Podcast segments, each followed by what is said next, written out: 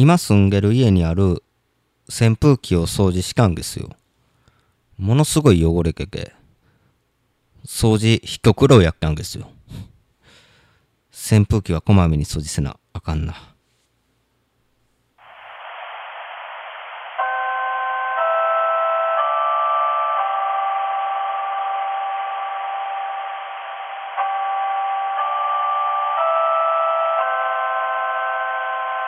気まぐれしゃべり部。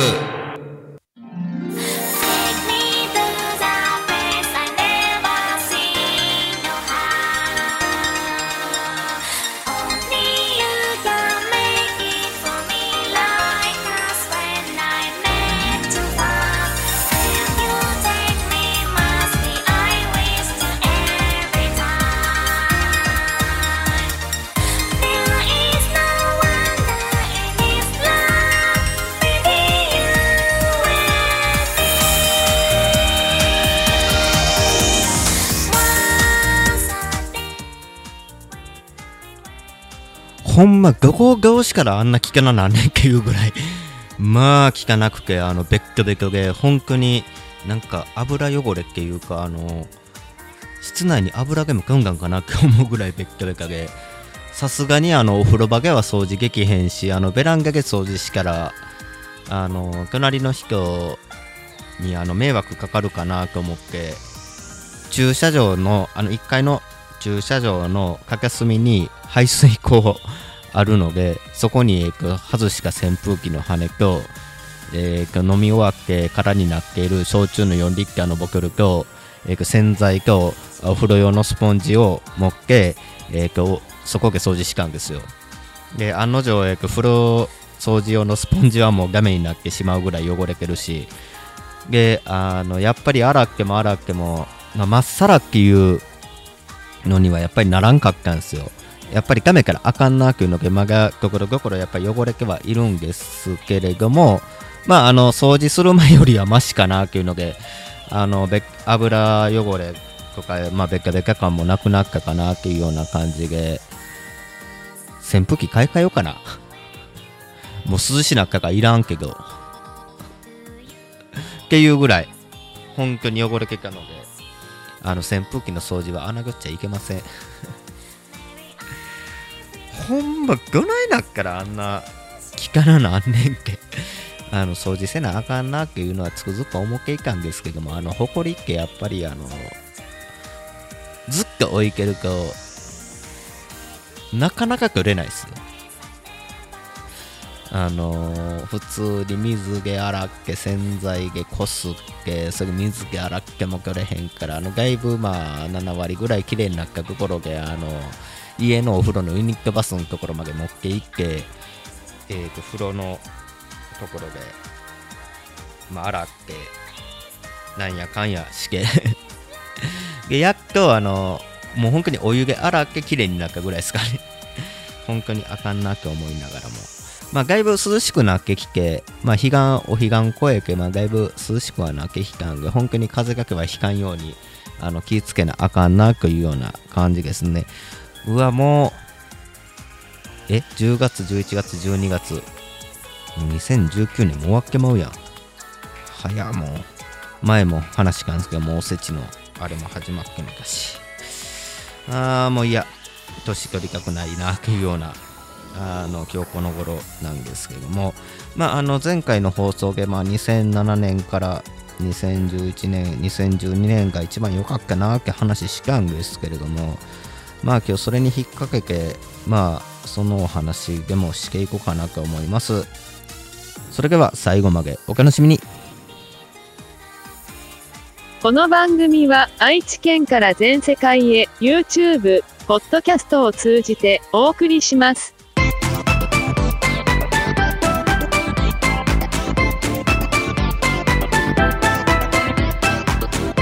気まぐれしゃべり部。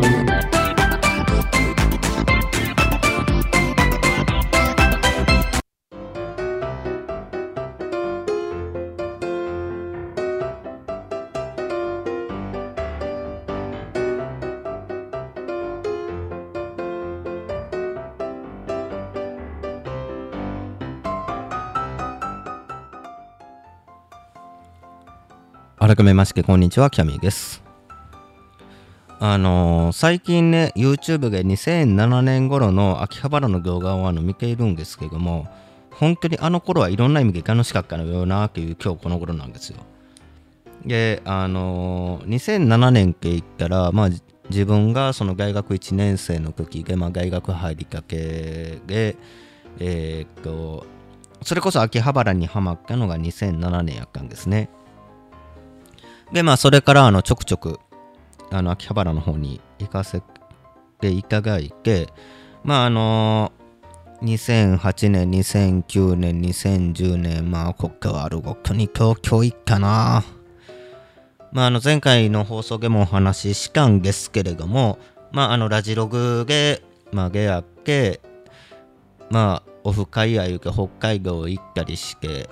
北海道2回連チャンで行ったので、その間は東京行けんかったんですけれども、なんか半年ぐらい東京行かんかったらもう東京行きたい病がうずうずして、でまた東京行ってみたいな感じで、でそっからね東京住みたいなと思うようになって、2012年の8月に訳あって1ヶ月東京に住む機会がありまして。家賃無料の水道光熱費も無料やったんで、全然こっち楽しくは負担なんもなかったんですけれども、でその時に住んでいたのが渋谷区の代々木にあるレオパレスやったんで、もう高げ住むのにはもったいないぐらいの物件ですよ。本当に代々木のレオパレスに引っ越してもう2012年の8月2日に引っ越したんですけれども、引っ越してまず、新宿の駅に行って、まず新宿から秋葉原までの回数券購入しましたからね。で、ほぼほぼ毎日秋葉原行って、その時俗に言うニークやったんで、就活サイトで、東京で就職する人応援しますっていうので、そこに申し込んだまさかの挑戦をしてしまったっていうあれで、その縁で済んだんですけれども、平日の夕方には必ず秋葉原行ってましたね。何しとんねん今考えからって思うんですけど、でその秋葉原といえば元気街とお客の街で蝶がハマるきっかけになった2007年というのが、秋葉原の歩行者天国で、路上パフォーマンスとか、一時期話題になったパンツ店の女っていうのがいたんですよ。捕まりましたけどね。でその時の秋葉原って本当に秋葉原の大きい通りまで行かなくても、もう本当に駅前降りれば何かしらパフォーマンスしてるぐらい緩かったんですよ。ほんまはあかんのですけど、それぐらい緩くて、でそれこそヨゲ橋側に行ったらヨゲ橋側でも何かしら踊ってみたとかやっとったりして、本当にめちゃくちゃ土日楽しかったんですね。で2008年には秋葉原で無差別殺傷事件が起こりまして、で2011年の1月までの間、そこ2008年から2011年の1月までの間、歩行者天国自体がなくなって、で2011年1月の確か下旬やったかな、歩行者天国は再開されたんですけれども、その後すぐに東日本大震災が発生してしまって、1ヶ月ばかりその歩行者天国っていうのが中止になったんですよね。でそこから再開されたんですけれども、連続殺傷事件の時、実はその1週間前に東京遊びに行ってて、1週間ずれとか巻き込まれたんちゃうかなって今でも思うぐらいなんですけれども、で今の秋葉原って言ったら、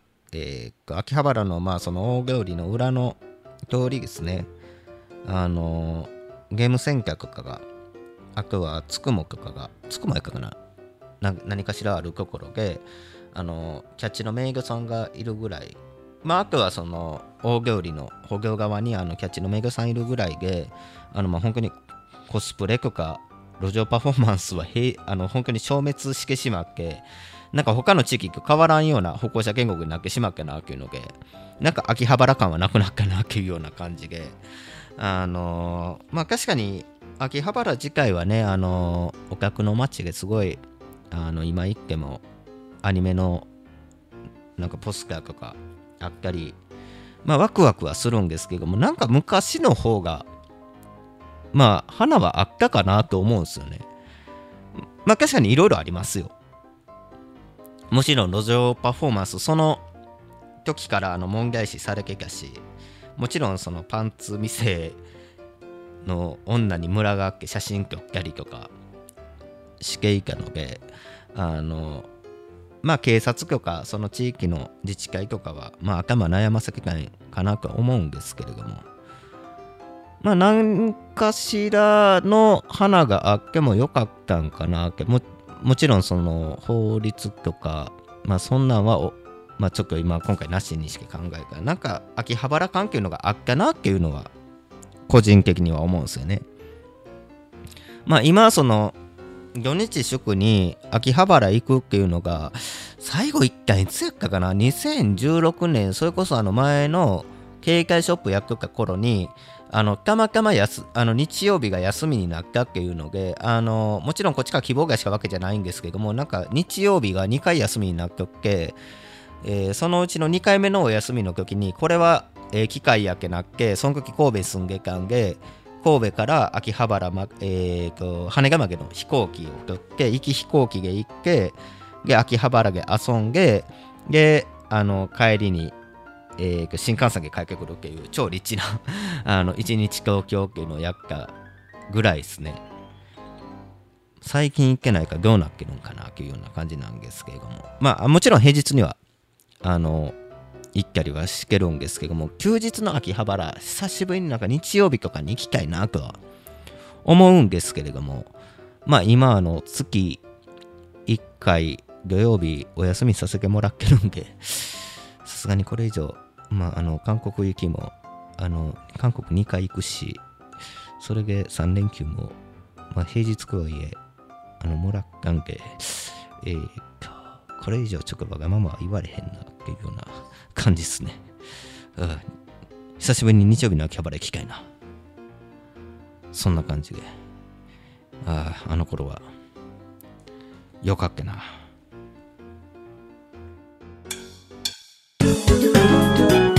気まぐれしゃべり部。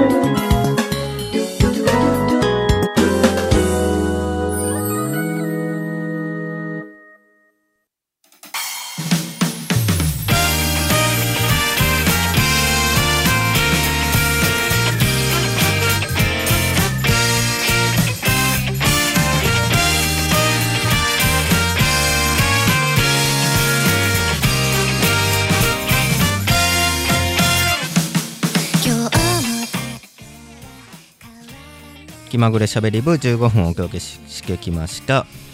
番組では皆さんからのメッセージ受付中です。アドレスはしゃべり部.kami@gmail.com しゃべり部.kami@gmail.com です。しゃべり部のスペルは SHABERIBU です。皆さんからのメッセージお待ちしております。絶対ここ噛むよな